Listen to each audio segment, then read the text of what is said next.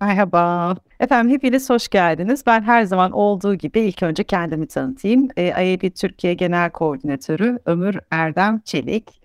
Bugünkü canlı yayın sohbet konumuz e, B2B pazarlamada dijital reklamcılık. Çok özür diliyorum bir saniye.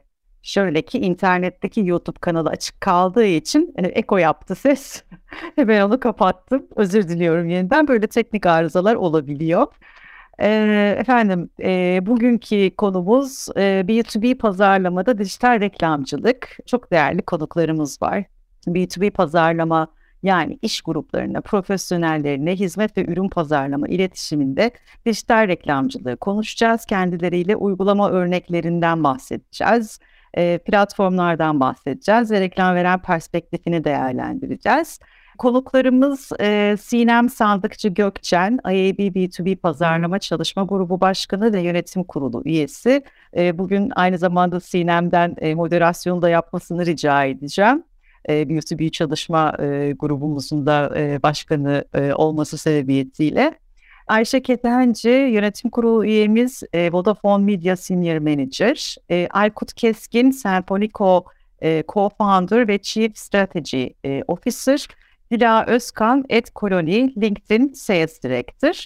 E, ben şimdi dilerseniz sözü sırasıyla e, kendilerine vermek istiyorum. Biraz kendilerinden bahsetsinler. Bu arada da herkes e, yavaş yavaş gelmiş olur, toplanmış olur.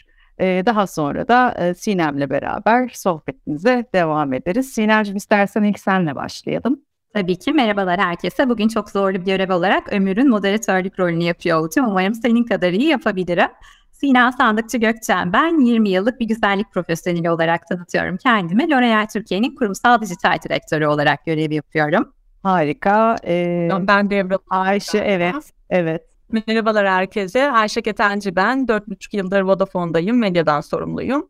Eş zamanlı bir yönetim kurulundayım ve çeşitli çalışma gruplarına liderlik ediyorum. Şimdiden davet için çok teşekkürler. Umarım herkes için keyifli bir sohbet olur.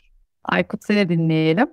Tabii. Gerçekten bu arada davet için çok teşekkür etmek isterim ben de. Güzel bir tecrübe oluyor hepimiz için. Ee, ben de Aykut Keskin, Senfonico'nun Chief Strategy Officer ve kurucu ortağım sizin de belirttiğiniz gibi. Aynı zamanda eski bir yönetim danışmanıyım. Ben de sözü Dila'ya bırakayım.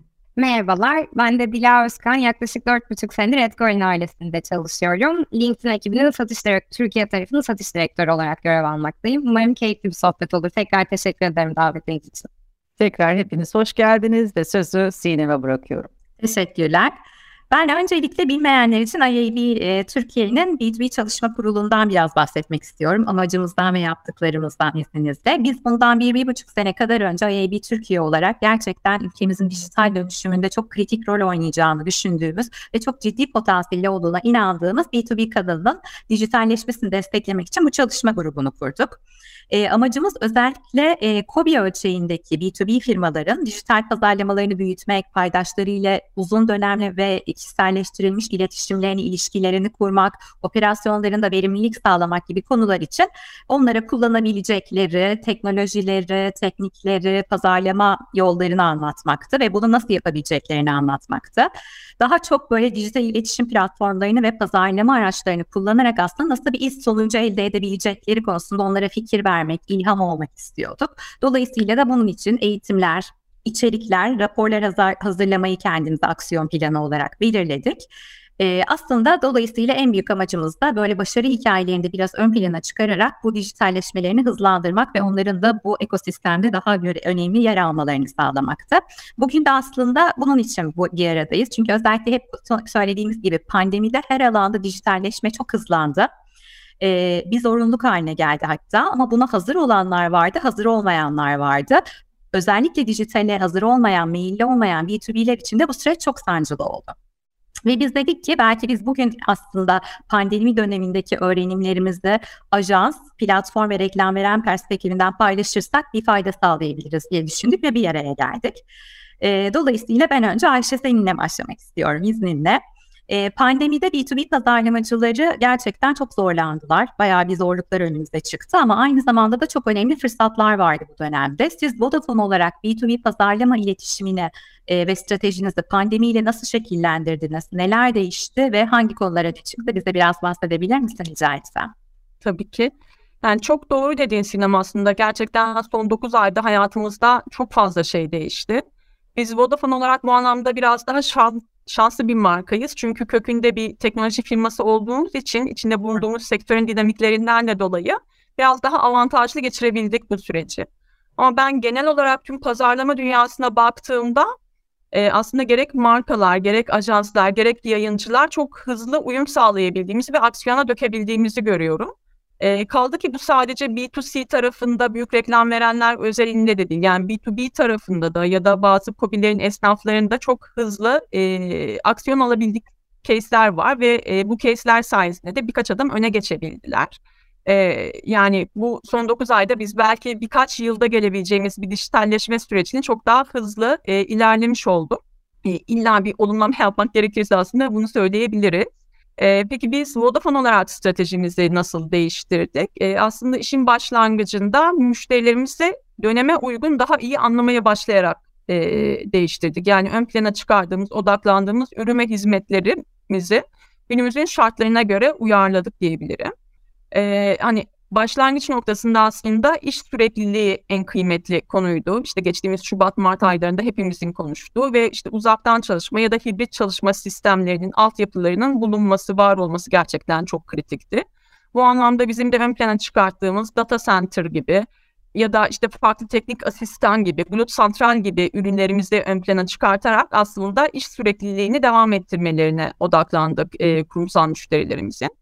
Bunun haricinde e-ticaret zaten bizim birkaç yıldır konuştuğumuz ve her geçen sene e, büyüyen bir e, alan, büyüyen bir dikey. E, yanlış hatırlamıyorsam 2020 itibariyle açıklanan rakam kaldı ki bu pandemi sürecinde daha da fazla %160'lara yakın bir artıştan bahsediyoruz 2020'de. Ve e, bu anlamda da aslında pazar yerleri tabii ki önemli bir destek ama tek başına yeterli olmayabiliyor. Pek çok firmanın e-ticaret altyapısını oluşturması da e, onlar için çok kritik. En azından gelirlerini koruyabilmek için çok kritikti.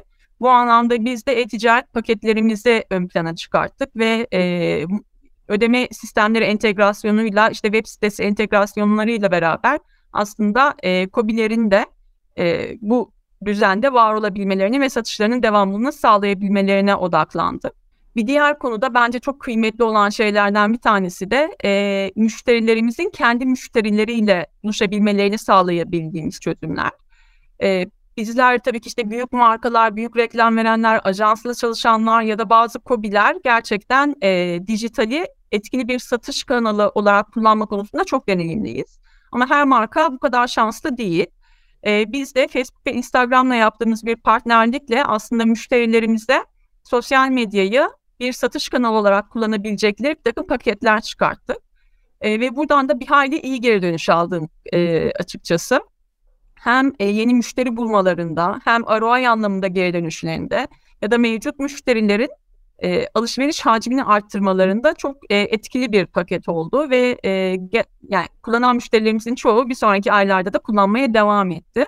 E, bu anlamda aslında biz özetlemek gerekirse işe biraz daha müşterilerin ihtiyaçlarını anlayıp hani kendi portföyümüzde ne olduğundan ziyade o ihtiyaçlara yönelik neleri ön plana çıkartabiliriz. İşe biraz daha buradan başladık. E, ve son olarak da aslında sen de biraz değindin eğitimler e, çok çok kıymetli. Çünkü şu anda Vodafone şapkamla değil daha çok IAB şapkamla konuşuyor olacağım. E, aslında bizim odaklandığımız konulardan bir tanesi de sektörümüzde dijital pazarlamayı geliştirmek. E, ve bu anlamda yeni oyuncuların katılması, sektörü bu anlamda eğitmek, dijital bir pazarlama, bir satış, bir iletişim kanalı olarak nasıl daha etkili kullanılabileceğini firmalara öğretmek aslında hepimizin bir e, görevi.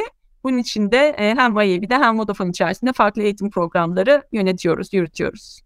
Buna sonrasında değineceğiz diye düşünüyorum. Çünkü çok güzel haberlerin var bize ve çok güzel bir Vodafone desteği var bu konuda. Sonunda öyle bitiririz. Çok teşekkürler. Aslında sen biraz empatiden başladın. Yani elimizdekileri pazarlamadan çok biz onların ihtiyaçlarına yönelik neler yapabiliriz diye başladık diye anlattın. Belki burada hemen ajansı devreye sokabiliriz. Aykut sana sormak istiyorum. B2B ile ilgili bir brief aldığınızda e, nelere dikkat ediyorsunuz? E, bizim bildiğimiz dijital reklamcılık araçlarını B2B pazarlama iletişiminde nasıl konumluyor ve nasıl hedefleme yapıyorsunuz? Biraz bundan bahsedebilir misin? Tabii ki. Yani direkt empati aslında empati bizim dünyamızda da geçerli olan bir konu. Şu anlamda geçerli olan bir konu. Aslında iki tane farklı boyutu var. Birincisi bizim pandemi döneminden çıkardığımız en büyük derslerden bir tanesi aslında yakın ve entegre çalıştığımız markalarda çok brief beklememek oldu. Ee, hızlı hareket edebilmek adına hakim olduğumuz ve kontekste sahip olduğumuz dünyalarda proaktif davranmanın ne kadar kıymetli olduğunu ve o aradaki süreci ne kadar hızlandırdığını fark ettik. Ee, bu da işte bir ajansla marka arasındaki ilişkinin ne kadar önemli olduğunu gösterdi bize. Ee, biz genelde konteksti çok seven bir ajansız. Ee, yani B2B tarafında bence bu özellikle de kıymetli çünkü e, çok fazla faktör etkileyebiliyor e, yapmak istediğiniz işi. Yine pandemi bence bunun çok önemli göstergelerinden bir tanesi. Bir marka ya da bir iş bir e, boşlukta exist etmiyor. İçinde exist ettiği bir dünya var, bir ülke var, bir kategori var. E, dolayısıyla biz bu kontekste hakim olmayı çok seviyoruz. E, beeflerde de genelde böyle talepkar olmaya çalışıyoruz. Biz ne kadar donanırsak o kadar iyi çözüm üretebiliriz diye. Ve ya yaptığımız şey şu aslında ya çözülmesi gereken bir sorun ya değerlendirecek fırsatlar ya da önlem alınması gereken konuları belirlemeye çalışıyoruz.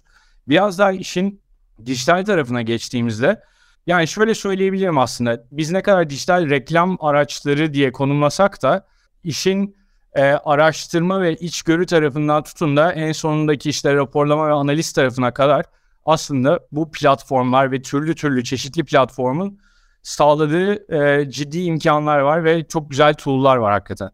Ve bunlardan nasıl faydalanabileceğiniz de hangi kategoride, hangi dinamikte iletişim yaptığınıza göre değişiyor. E, dolayısıyla biz bu üç başlıkta e, dijital dünyamızı kurgulamaya çalışıyoruz. Yani araştırma ve içgörü tarafında mesela sosyal medya mecralarının hedefleme güçlerinden faydalanarak e, biz kendi anketlerimizi yayınlayıp bir içgörü toplamaya çalışıyoruz. Ya da markalarımızın web sitelerinden böyle çok değerli bulduğumuz feedback loop'ları oluşturmaya çalışıyoruz. Bu anlamda dijital dünya hakikaten bize çok güzel bir toolbox sunuyor. Çünkü ne kadar e, tepki alırsanız ve geri bildirim alırsanız ve geri bildirim alma süresini ne kadar daraltırsanız aksiyona giden yolda o kadar kısalıyor bizim için. E, dolayısıyla bu anlamda dijital dünya hakikaten bu süreçte de işte fiziksel yüz yüze görüşmeler yapamadığımız süreçte de çok ciddi imkanlar yarattı bize. E, biz de bunlardan faydalanmaya çalıştık. İşin ikinci başlıkta bu hedef ve e, iletişim, hedefleme ve iletişim konusunda da yani bir tüketiciye ulaşmak için çok ciddi kanallar var hakikaten ve çok güzel dijital kanallar var. E, burada da bir sürü farklı e, eminim hepimizin e, farklı seviyelerde faydalandığı ve aşina olduğu hedefleme araçları var. Bir şey bana kıymetli geliyor. Doğru insana mes doğru insana ulaşıp mesajınızı doğru bir şekilde vermek kadar doğru anda vermenin de e, önemli olduğunu düşünüyorum. E, burada doğru andan kastettiğim şey de aslında özellikle B2B tarafında bir iletişim yaparken bizim karşı tarafımızda iletişim yaptığımız insanlar profesyonel olmakla beraber e, haftanın 7 günü 24 saati o profesyonel kimlikleriyle beraber dijital dünyada var olmuyorlar aslında. Onların da dijital dünyadaki kullanımları işte kendi ilgi alanlarını da yansıtıyor. Ondan sonra kendi arkadaşlarını da takip ediyorlar. Kendileri de paylaşımlar yapıyorlar. Dolayısıyla kompleks bir dünyadan bahsediyoruz. Bu da aslında şunu şuna götürüyor bizi. Yani karşı tarafta iletişim yaptığımız insan hep bu işte B2H derler. İnsan olduğu için onun perspektifini kaybetmeden bu iletişimi yapmanız gerekiyor. E burada da zaten farklı şeyler var. Farklı avantajlar var hakikaten. Yani bazı platformlarda insanlar gerçekten profesyonel kimlikleriyle var oluyorlar ki LinkedIn bunun en güzel örneklerinden bir tanesi. Ee, bazı platformlarda siz e, bu meslek gruplarına ulaşabiliyorsunuz. İnsanların meslekleri hakkında paylaşım yaptıkları yerleri belirleyebiliyorsunuz. Ee, farklı yerlerde ya da sitelerde ya da dijital mecralarda içerik yani biraz daha contextual e, kendinizi konumlayıp bir yerlere gidebiliyorsunuz. Dolayısıyla bu zengin dünyada aslında doğru amaca göre bir formül üretmeye çalışıyoruz. E, ama şey perspektifini kaybetmeden yani doğru mesajı doğru insana doğru zamanda ve aklında hakikaten iş varken e, deliver etmeye çalışıyoruz. Son tarafı da e, işin biraz daha aslında e, süreç yönetimi ve ölçümleme dediğimiz taraf. Burada da yine dijital platformlar çok önemli bir rol oynuyor kanaatimce. Çünkü siz bir iletişim yapıyorsunuz ama bu iletişimin e, bittiği yerde farklı ve entegre olması gereken süreçler başlıyor. e, işte bir lead generate ettikten sonra onun e, olgunlaştırılması, belki ilk başta gerçekten ciddi bir lead mi diye assess edilmesi, olgunlaştırılması ve aslında bir işe dönüşmesi. Ondan sonra işe dönüştükten sonra da e, o e, müşteriyle bir ilişki yönetim döneminiz başlıyor, dünyanız başlıyor. E, biz buralara girmekten de yani çözüm üretmek anlamında e, seviyoruz bu alanlara da girmeyi. Hani burada farklı dijital tool'lardan faydalanarak aslında yapmaya çalıştığımız şey mümkün olduğu kadar transparan bir şey kurabilmek. E, bir e, akış kurabilmek ki bir iletişim yaptığınızda işte hangi mecradan nasıl bir dönüş aldığınızı, oradaki müşterilerinizle ne kadar hızlı bağlayabildiğinizi. Çünkü yine pandemi zamanı bize gösterdi ki aslında zaman da çok çok önemli bir konu. Bunların hepsini kapsayabilecek bir süreç oluşturmaya çalışıyoruz aslında. Bütün bu dijital tool'lardan e, faydalanarak diyebilirim. Ajans tarafında bizim ele alışımız bu şekilde dijital dünyayı ve B2B iletişimi.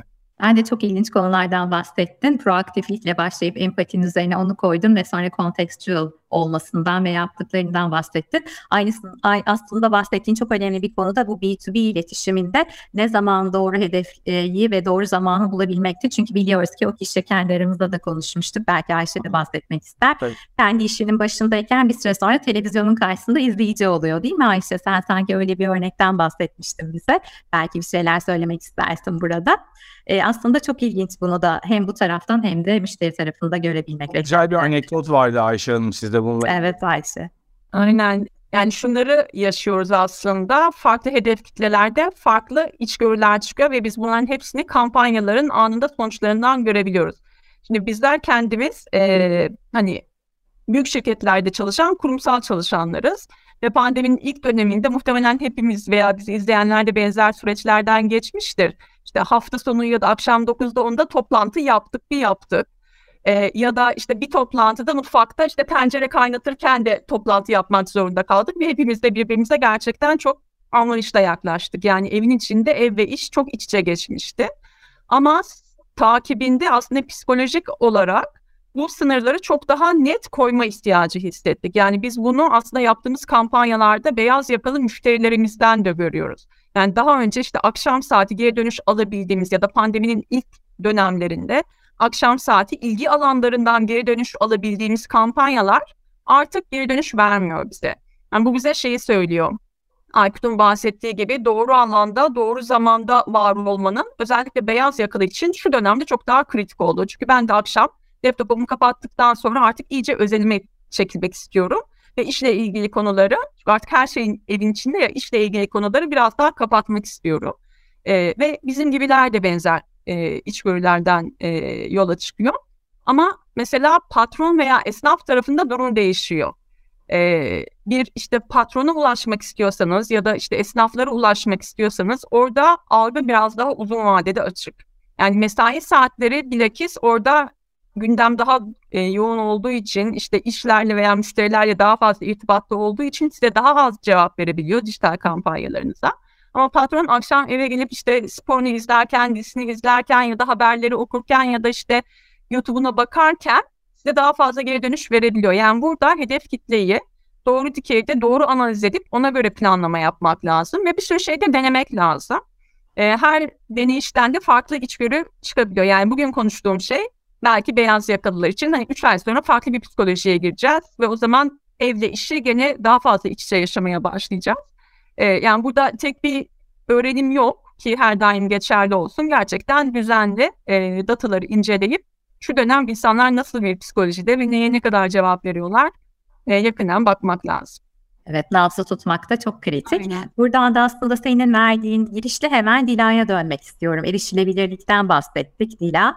LinkedIn aslında B2B'ler için bilinirliğin ve erişilebilirliğin sağlandığı en önemli platformlardan bir tanesi oldu bu dönemde ama özellikle böyle bütçelerin kesildiği, taktiksel iletişimin gerektiği yani satış e, odağı olan pandemi döneminde B2B'ler e, özelinde siz de bayağı çalıştınız ve çok ciddi araştırmalar yaptınız.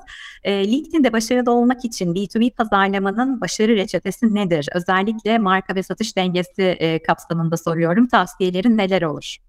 Aslında şöyle biraz önce söylediklerini tekrarlar nitelikte birazcık konuşuyor olacağım. Son yaptığımız bir araştırmaya değinerek bahsetmek isterim süreçten. Ekim ayında aslında e, hem B2B hem de B2C pazarlama profesyonelleri üzerinde pandemi sürecinin onların pazarlama aktivitelerini nasıl e, değiştirdiği üzerine bir araştırma gerçekleştirdik ve genel olarak içinde bulunduğumuz gündemle birlikte sizlerin de bahsettiği gibi hem ciddi bütçe kesintilerimizin olduğu hem de taktiksel iletişimlere, daha satış odaklı iletişimlere yöneldiğini görmekteyiz e, pazarlama profesyonellerimizin. Araştırma sonuçları da aslında bunu gösterir nitelikte. E, fakat B2B profesyonelleri bu dönemde her ne kadar içinde olduğumuz dönem zor da olsa bizlerin de söylediği bir fırsat yarattığını ve bu anlamda kendilerini daha güvenilir hissettiklerini, daha e, farklı işlevler arası işbirliğini arttırmaya yönelik yeni pazarlama stratejileri geliştirmeye yönelik çalıştıklarını görüyoruz. Yaklaşık 1200 pazarlamacıyla gerçekleştirdik bu anketi ve B2B'de çalışanların dörtte üçünün B2C markaları için çalışanların yalnızca üçte ikisine kıyasla bütçe kesintisi yaşadığını görüyoruz. E, bu da aslında B2B pazarlama profesyonellerinin ileriye yönelik daha kendilerini güvende hissettikleri ve gelecek 12 ay için daha iyimser baktıklarını gösteriyor bize anlaşılır şekilde aslında hepimiz için pandemi dönemi pazarlamacıların odak noktasını hem kendileri hem de müşterileri için e, önceliklerini daha kısa vadeli, daha taktiksel ve hızlı yanıt alabilecekleri stratejilere gelişti, döndürdü. Anketimizde de %38'i pazarlama kampanyalarının taktiksel uygulamasının daha fazla odaklanıldığını, işte %51'i bunun bu şekilde de devam edeceği yönünde e, yorumlarda bulundu. Benzer şekilde %47'si ise e, pazarlama önceliklerini değiştirmeye zorlandıklarını ve %39'u da ileriye yönelik aslında şu başlayan sürecin biraz daha böyle devam edeceği yönünde. Bizim aslında birazcık öngörülerimiz ve görüşlerimiz burada devreye giriyor. E, LinkedIn B2B Enstitüsü ile birlikte gerçekleştirdik araştırma ve bu anlamda ciddi çalışmalar da yapıyoruz. Hem marka hem ajans partnerlerimizle birlikte ve takriben aslında şu bir senedir içinde bulunduğumuz gündemi incelediğimizde kısa vadeli düşünme baskısına rağmen işte pazarlamacılar için marka reklamcılığı, marka bilinirliği gibi daha uzun vadeli girişimleri sürdürmenin hayati önem taşıdığını aslında savunuyoruz. Bunun en temeldeki nedeni şu an aslında duran, sürekliliğini kaybeden ya da sadece satış odaklı konuşan markalarımızın piyasalar toplandığı zaman e, buna çalışan ve süreklilik sağlayan markaların e, duran markalar oranla çok daha fazla yatırım getirisi elde edeceklerini söylüyoruz. Bunun ikinci bir bakış açısı ise aslında şu an evet satış odaklı konuşuyoruz ama içinde bulunduğumuz durumda e, daha böyle gelirlerimizin düştüğü, satışların genel olarak düştüğü bu dönemde sırf satış bile konuşsak elde ettiğimiz getiri de aslında gene düşük olacak. O yüzden marka bilinirliğini unutmamak ve buradaki vizyon iletişimini devam ettirmek bizler için çok önemli. İkinci konuysa tabii ki bu bizim e, içinde bulunduğumuz dönem sizlerin de bahsettiği gibi pazarlama tonumuzu, dilimizi de çok ciddi etkiledi ve burada da değişiklikler oldu. B2B pazarlamacıların yaklaşık %50'si artık şirketlerinin vizyonuna ve misyonuna daha fazla önem verdiklerini ve işte her 10 kişiden 4'ü yaratıcılıkta daha duygusal bir tarz benimsediğini söylüyor. Bu bizim LinkedIn olarak da içinde bulunduğumuz pandeminin başından sonuna kadarki süreçte de gördüğümüz trendlerle uyumlu. Ki bizler aslında e, çok uzun süredir sadece bu pandemi değil gündemden bağımsız B2B pazarlama satış dahi konuşuyor olsak insan faktörünün kullanılmasının, e, insan figürünün gerekirse görsellerde kullanılması daha empati ve daha duygusal bir dille seslenmenin hem etkileşim hem de aslında lead tarafında dahi performanslarımıza çok pozitif etkisi olduğunu görüyoruz. Ve bu stratejiyi oluştururken hem bu gündem hem de gündemden bağımsız iki temel şey üzerine odaklanıyoruz. Birincisi aslında bir marketing funnel oluşturmak kendimize. Bunu bir funnel üzerinden değerlendiriyoruz. İkincisi ise alıcı yolculuğunu e, hiçbir zaman göz ardı etmemek ve bu ikisini birlikte çalıştırmak. Marketing funnel'ı konumlarken markalarımız ilk defa bir B2B çalışmasına başlayacaksak her şeyden önce gene marka bilinirliğiniz, ürün farkındalığınız, marka farkındalığınızı arttırmakla başlıyoruz sürece. Sonrasında aslında daha aktivasyon ve lead aşamasına geçiyoruz. Alıcı yolculuğu da benzer bir şekilde ilerliyor. Kullanıcı bir mecra içerisinde ya da bir e, ihtiyacını belirlediğinde ve bir satın alma kararı gerçekleştireceğinde öncelikle aslında markalardan gördüğü bu bilinirlik ve farkındalık kampanyaları üzerinden bir marka shortlist'i kendine çıkarıyor. Ve sonrasında aslında bu shortlist üzerinden hem marketing pointlerde hem de sales pointlerde markaların yaptığı içerikler üzerinden bir karşılaştırma aşamasına geçiyor ve nihai kararda satışa geçiyor. Bizler o yüzden savunuyoruz ki aslında bu funnel'ı e, keskin aşamalara bölme, aşamalara bölmemeli. Bu ikisi hep birlikte çalışmalı ve e, sales point'e geçtiğimizde artık satış konuşacağız, lead konuşacağız dediğimizde marketingi bilinirliği asla göz, e, göz ardı etmememiz gerektiğini savunuyoruz. Bu ikisi birlikte çalıştığı sürece e, satış kampanyalarınız devamında marka değerinizi arttırdığınız sürece kullanıcının o nihai kararında aslında sizler kazanan firmalar oluyorsunuz. Genel olarak böyle özetleyebilirim aslında. Süper. Sen de aslında birkaç şey söyledin. B2B'ler için çok önemli mesajlar. Bir, bu krizin bir de sonu var. Onu da düşünmek lazım. Bu dönemde yatırım yapan kazanacak. Aslında diğer taraflarda olduğu gibi duygulara konuşmak önemli. Her şeyden çok. Bir de purpose iletişimi nasıl nihai tüketiciye giderken kritikse aslında B2B iletişiminde de çok ön plana çıkıyor dedin. Bir de dediğin gibi aslında hem, hem kısa dönem hem uzun dönemi çok iyi bir şekilde dengelemek gerektiğinden bahsettin. Önemli öğretiler. Çok teşekkür ederiz. E, tekrar Aykut'a dönmek istiyorum. Çünkü Aykut aynı zamanda Mix yarışmamızın, IAB'nin Mix yarışmasının 2019'da B2B pazarlama kategorisinde ödüle layık görülen Ustaların Ustamı kampanyasının ajanslarından birini temsil ediyor bugün. E, bu kampanyadan başarıyı getiren faktörlerden bahsedecek olursan neler söylerdin ve belki sonrasında da diğer B2B dijital pazarlama örneklerini bizimle paylaşırsın beğendiğin diye düşündüm. Ee, önce yine biraz şey yapayım, e, biraz kontekst vermek isterim e, bizim çok böyle sevdiğimiz işlerimizden bir tanesi. E, Ustam çok kıymetli bir marka aslında. Yani çok uzun zamandır sektörde olan heritage'ıyla, adıyla, ürünleriyle falan e, gerçekten sektördeki en önemli markalardan bir tanesi ve e, işte kendi hedef kitlesi içerisinde de e, bütün skorları çok yüksek yani. E, ama bu e, sektör bu arada e, ev dışı tüketim pastacılık dediğimiz sektör. Yani nedir aslında? Ustamın ürettiği ürünler e, bu işte en üst segmentten e, en kobiye kadar düşünebilirsiniz. Bütün pastanelerde, fırınlarda, işte kafelerde ustamın e, ürünleri kullanılıyor. Dolayısıyla böyle bir sektörden bahsediyoruz.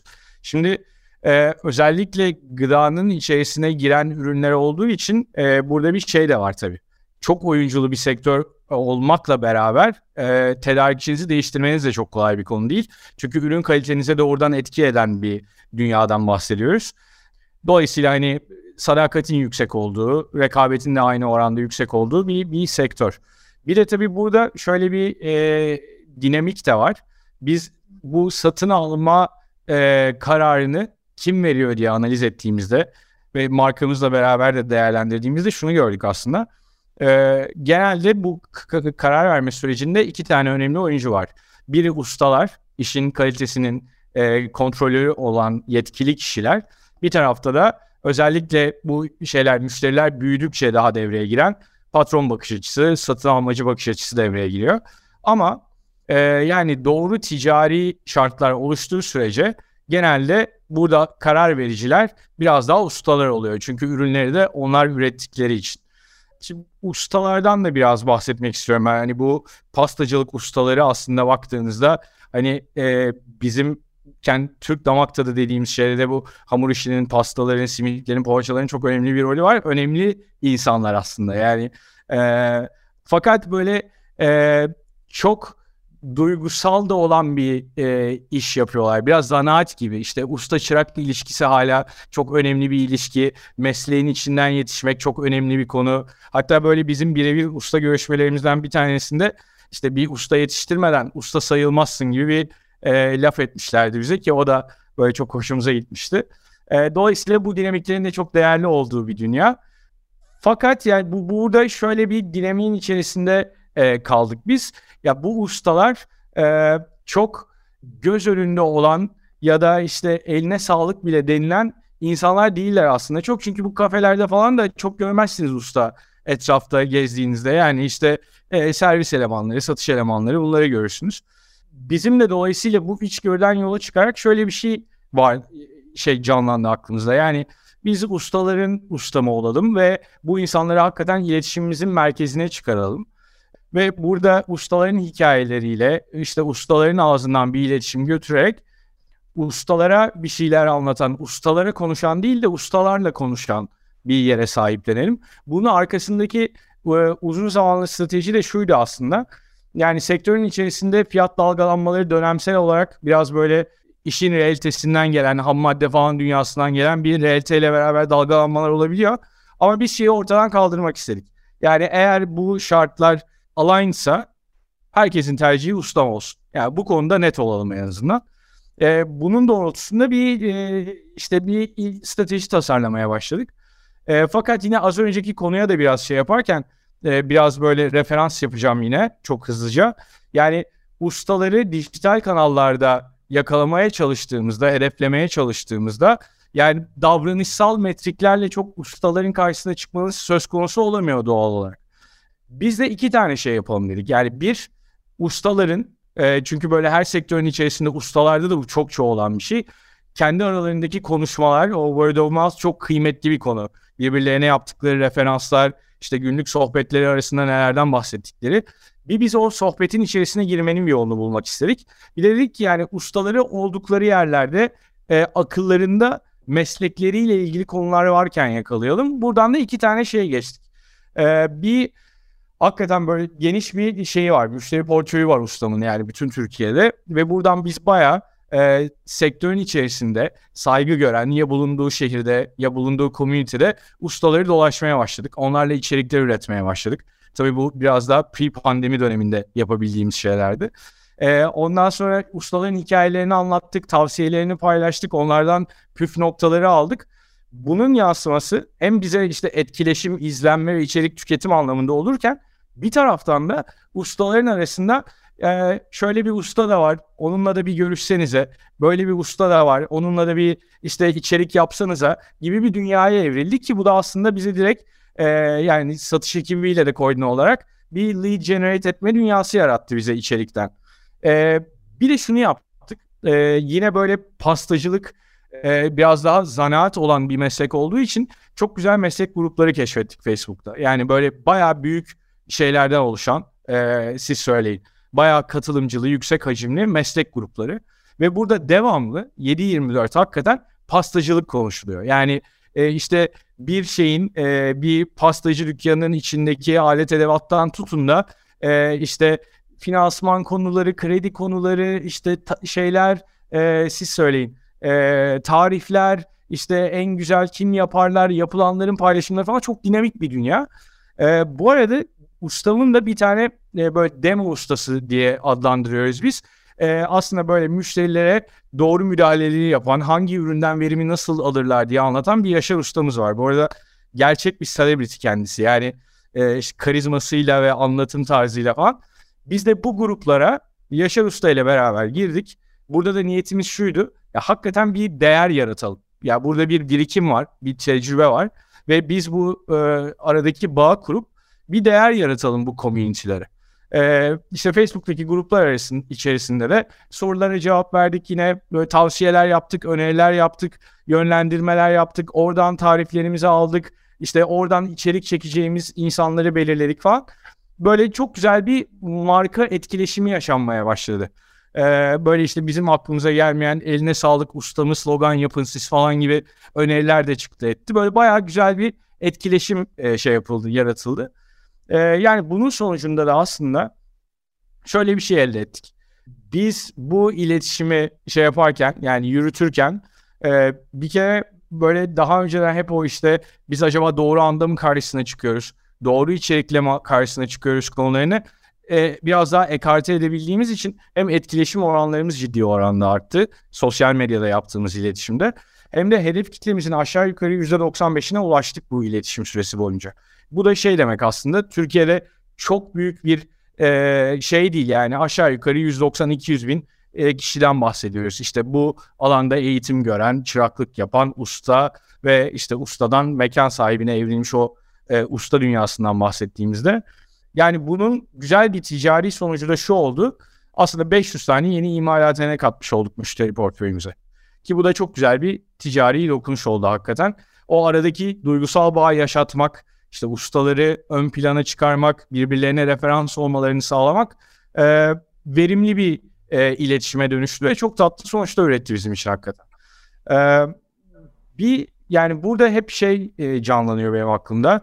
E, şimdi şeyleri sordunuz bana. E, hani bu son dönemde B2B beğendiğin örnekler. dikkatimi çeken. Aslında ondan önce şey yorumu yapmak da önemli. Senin anlattıkların çok zorlu bir sektörde dijitalin nasıl iyi sonuçlar getirdiği. Yani bu da bence herkese ilham vermesi gereken bir konu. Çünkü yani normalde daha geleneksel bir kanal, daha geleneksel yöntemlerle gitmeyi tercih edebilirlerdi. Ama dijitali seçtikleri için inanılmaz bir iş sonucu geldi. O yüzden de zaten bu ödüller arasında ödül almaya hak kazandı ve rakiplerinden sıyrıldı diye düşünüyorum. Yani- Şimdi de Ya çok pardon. Hemen hemen ufak bir not da eklemek isterim. Ya şey şey de çok önemli. Yani burada sizin sahadan ve satış tarafından besleniyor olmanız da çok önemli. O açıdan da çok destek aldık hakikaten. Ee, çünkü öbür türlü dijital bazen eğer bu tür insight'lara sahip olmazsanız e, biraz böyle şey kaçabiliyor. E, uzak durabiliyor ama bunlar bir araya geldiğinde dediğiniz gibi e, nispeten e, geleneksel bir sektörde güzel sonuçlar elde edilebiliyor. Ben Evet. burada hemen Mix'te çok özür dilerim Siner'cim e, girmeden edemedim bak gördüğün gibi. Hemen bu Mix, Mix'teki e, kazandığınız case'deki rakamları söylesem. Onlar da çok etkili. E, şu an bizim başarı kütüphanemizde de zaten var bu kampanya. Ne dersiniz? Hatırlamış da oluruz. Tabii. Ee, ustaların ustamı ile kategorinin gerçek kahramanları ustaların iletişiminin merkezine koyulduğu kampanya 42 milyondan fazla erişim elde etti. Bu herhalde zaten şu an daha da fazla olmuştur. Bu hani katıldığı zamanki şeyler, rakamlar. Hedef kitlerin algısında istenilen etkinin yaratılabilmesi için mecra tavsiyeleri doğrultusunda %10,5 etkileşim oranı sağlanmış. Yani dijital kampanyanın e, KPI'lerinden bahsediyoruz. E, tahminim bunlar daha da fazla artmıştır. Hani dediğim gibi bu o zamanki başvuru tarihinde verilen rakamlardı. Bir önceki seneki %5'lik rakam ikiye katladı. 2019 yılında Türkiye genelinde toplam 500 yeni kurumsal müşteriyle çalışılmaya başlandı ki bunu Aykut sen söyledin. Ana rakip marka kullanıcılarından gelen demo talebi bir önceki yıla göre %15 arttı. Demo taleplerinin satışa dönüş oranı da %20 arttı.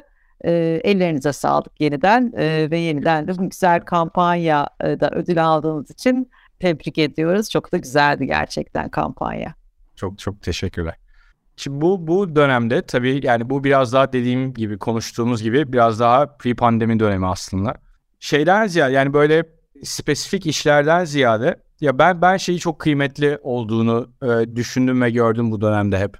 E, özellikle B2B tarafında müşterilerinize ve içinde bulunduğunuz kategoriye kanala reel fayda sağlayan aktiviteler bence hakikaten az önce Dilan'ın söylediğine de yani bu dokunan bir tarafı var bence bu işin. Reel fayda sağlamak e, bence çok önemli bir konu olarak ortaya çıktı. Ki bu reel fayda sağlamanın da bir sürü e, farklı metodu var. O yüzden hani böyle şu şundan daha iyi ya da şu daha çok diyemiyorum. Biraz daha böyle kategorisel konuşuyorum ama işte bir, bir sürü uygulama gördük aslında. E, finansman esnekliği sağlayan markalar gördük. E, işte kendi kanalında aldığı komisyonda indirim yapan markalar gördük. Partnerlerinin bu döneme adapte olması için gerekli tool'ları sağlayan markalar gördük. E, ondan sonra ya da e, bu döneme adapte olmalarını sağlayacak bilgi birikimini e, erişilebilir kılan, işte eğitim sağlayan, e, ondan sonra bu içeriklere erişim veren markalar gördük. E, yani bu bu bana bu dönemde çok kıymetli geliyor hakikaten. Yani reel manada bir fayda ortaya koymak bu dönemde çok kıymetli bir konu. E, o yüzden biraz daha böyle şeyden ziyade şu iş bu işten ziyade böyle biraz daha kategorisel konuşmak istedim. E, çünkü özel özel bir zaman. Yani bir sürü açıdan özel bir zaman gerçekten. Ona göre hareket eden markalar da çokça var bizde. E, gayet iyi işler yapılıyor bence. Süper, çok teşekkür ediyorum. E, Dila tekrar sana dönecek olursak aslında özellikle pandemi döneminde yüz yüze görüşmelerin satış için yapılamadığı bir ortamda LinkedIn çok daha ön plana çıktı dijital yatırımlar açısından ve sektöre bir değer yarattı. E, bu platformda se- senin gözlemlediğin iyi yapılan işler hangileriydi? Bize nasıl ilham vermek istersin örneklerden bahsederek? Çok pardon mute'da kalmışım. İzninizle çok kısa bir ekran paylaşmak isterim. Umarım görebiliyorsunuzdur. Söyle. Şu an görüyoruz. Süper. Burada aslında üç farklı konuyu hani bahsettiğimiz hem kreatif dil tonu hem ne zaman kime çıktığımız ve bu e, satış ve marka bilinirliğinin birlikte çalışmasını örneklendiren örneklerden bahsetmek isterim. Best case'lerimizden bahsetmek isterim. E, bunlardan bir tanesi aslında az önce bahsettiğim hani marketing ve satışın iç içe olması ve birbirini takip etmesinin sonucunda da güzel başarılar elde edebilmemiz üzerine.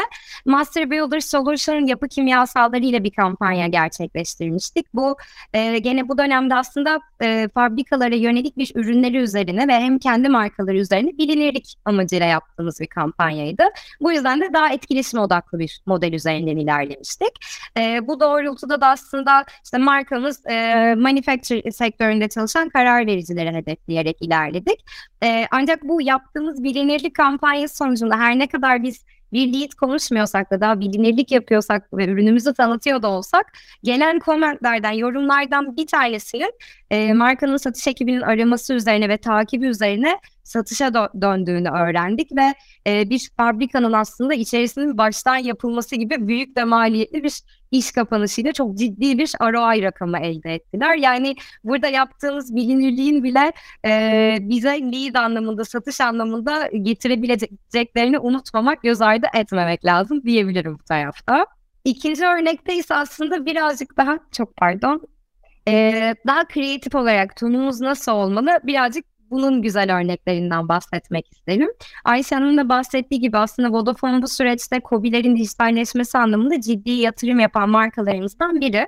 Kampanyamızda aslında bu yaptığı yatırımlar üzerinden gene e, yatırımları duyurmak üzerine aslında yaptığımız etkileşim e, içeriklerinden bir tanesiydi. E, ve çok ciddi aslında hem CTR anlamında hem de etkileşim rakamları tarafında ciddi upliftler elde ettik. Peki neden? Aslında çok basit. Hep konuştuğumuz biz görselde insan figürünün gerçek bir fotoğrafın kullanılmasının dahi pandemi bağımsız çok önemli etkileri olduğunu söylüyoruz. Burada da aslında aktif gerçek bir fotoğraf, gerçek insan figürü görüyoruz. Onun yanı sıra hedef kitlemize e, seslenmek, onlarla birebir konuşuyor bir dil sahiplenmek bizim için çok önemli. Metinde de gene COBİ'lere seslenmek, onlarla konuşuyor olmanın pozitif etkilerini gördük. Burada çok konuşmadık ama bizim B2B'de en çok konuştuğumuz konulardan biri de aslında fikir önderleriyiz. Firmalarımızın fikir önderleri, sektör önderleri ve onların aslında içeriklerde konumlandırılması, kendi markalarının hem kendi bireysel markalarını yapmaları ve bu yaptıkları bireysel markanın ana çatı markaya olan faydası üzerine.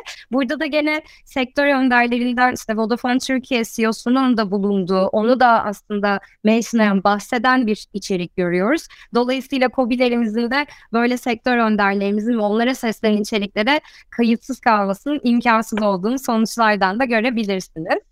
Son içerikse e, bizim aslında B2B'de hem bizim platformumuzda hem de genel olarak çok kullanılan modellerden biri e-mail, mailing çalışmaları.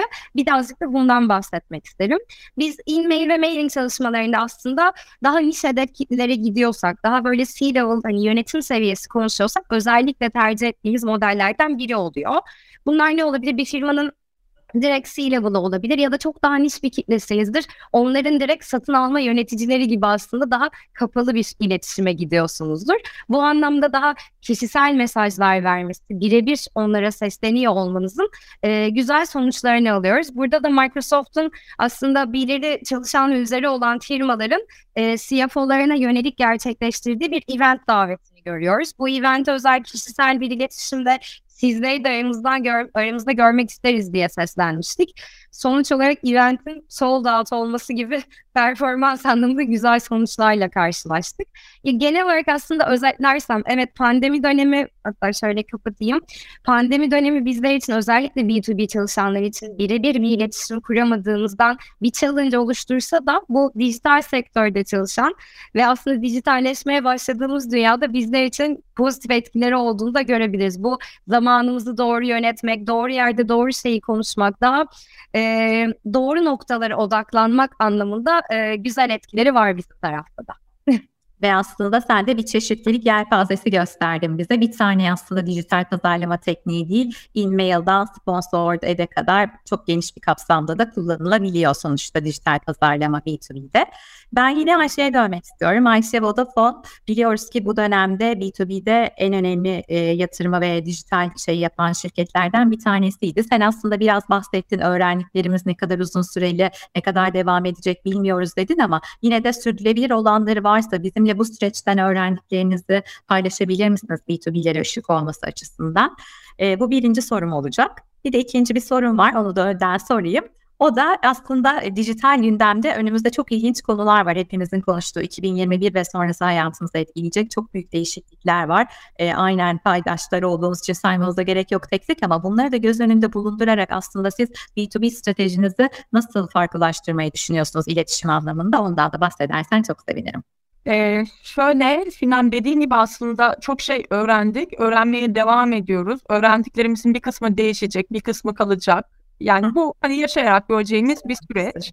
Ama bence e, bizim en büyük öğrenimimiz bu dönemde aslında datanın ve EdTech dediğimiz bu reklam teknolojileri yatırımının gerçekten en kritik, en kıymetli, en öncelikle odaklanılması gereken konu olduğu. Ee, özellikle bu data hani e, çoğumuz yani B2B pazarlama yapan herkes eminim ki işte B2B müşteriyi bulmak ya da e, hedef kitleyi bulmak çok zor cümlesini hayatında kurmuştur. E, data gerçekten çok kıymetli. Ve B2B'de aslında kime ulaştığımız kadar kime bilinçli bir şekilde ulaşmadığımız da bir o kadar kritik. Yani ulaştığımız her kişiye bir bütçe ayırdığımızı düşünecek olursak ben sadece emlakçılara bir kampanya yapıyorsam ve emlakçılara ürünümü satıyorsam aslında öğrencilere ya da ev hanımlarına ya da mimarlara ulaşmıyor olmam gerekiyor. Dolayısıyla onlara para harcamak istemiyorum çünkü.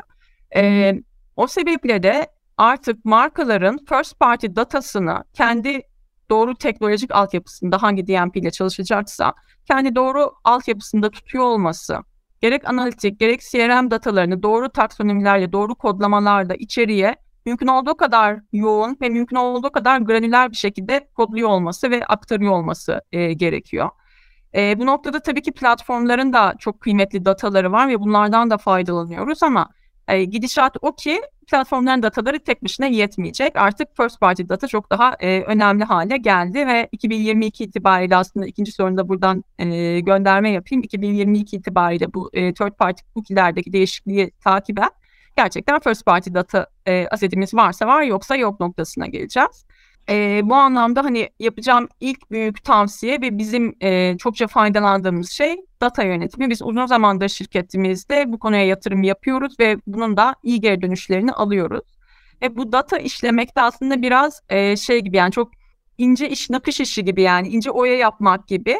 O datayı ne kadar granüler seviyede aktarıyorsanız o kadar faydasını ve iyi geri dönüşünü alıyorsunuz. Ee, şöyle ki örnek üzerinden anlatayım. Yani ben e, web sayfama gelen benim first party datam olmuş bir datanın bir haber içeriğinden mi geldiğini, bir arabaya bakarken mi geldiğini, bir yemek tarifesini okurken mi geldiğine göre aslında doğru kodlamayı yapmam ve o bilginin bir gün mutlaka kullanacağım, bir gün mutlaka işime yarayacağım unutmadan DMP'me aktarmam gerekiyor. E, bu biraz sabır işi, biraz emek işi. E, buna vakit ayırmak gerekiyor gerçekten. Ama dediğim gibi e, o mutlaka geri dönüşü oluyor. Yani mutlaka ona ihtiyacımız olan gün geliyor. Ee, bir diğer önemli konu aslında biraz bahsettik ama e, İngilizce kullanacağım receptivity dediğimiz yani doğru zamanda, doğru yerde, doğru kişiye ulaşıyor olmak e, ve bunu da sürekli test ediyor olmak. Yani mümkün olduğu kadar çok farklı testler yapalım. Aslında bizlerin, ajanslarımızın, kreatiflerimizin hani daha çok ne gibi şeyler test edebiliriz, neleri öğrenebiliriz gibi biraz daha e, hem proaktif hem de açık görüşlü olup deneyip yanılmamız gerekiyor çokça.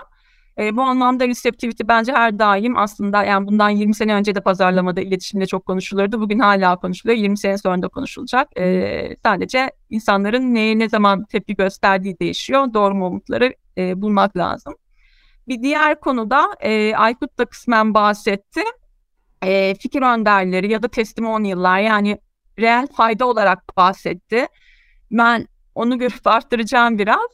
E, şimdi testimonial'lar Yani bizim ürünlerimizden, hizmetlerimizden, çözümlerimizden birebir reel bir fayda sağlamış olan müşterilerimiz aslında bizim için gerçekten en kıymetli, en güçlü pazarlama asetleri. Biz bugüne kadar testimonial kampanyalarımızdan çok iyi geri dönüşler aldık. Ee, özellikle pandemi sürecinde bu samimi iletişim, birebir bana faydası olan konu neydi, ben nasıl bundan fayda gördüğümü aslında müşterilerin ağzından duymak diğer müşteriler için çok daha ikna edici oluyor. Bugüne şartlarında, imkanlarında aslında e, daha önce işte word of mouth dediğimiz kapıdan kapıya biraz daha zorlu e, kurgulayabildiğimiz e, pazarlama taktikleri dijitalde çok daha rahat hayata geçebiliyor. Bunun da imkanlarından faydalanmak e, iyi olur diye düşünüyorum. Biz şirketimiz içerisinde bunlardan faydalanıyoruz. Evet süper bir özet oldu. Bence harika bir yol gösterme. Neye yatırım yapmamız gerektiğiyle ilgili EdTech'ten dataya kadar hepsinden bahsettin aslında. Bu kapsamda belki güzel haberi de paylaşabiliriz e, izleyenlerle.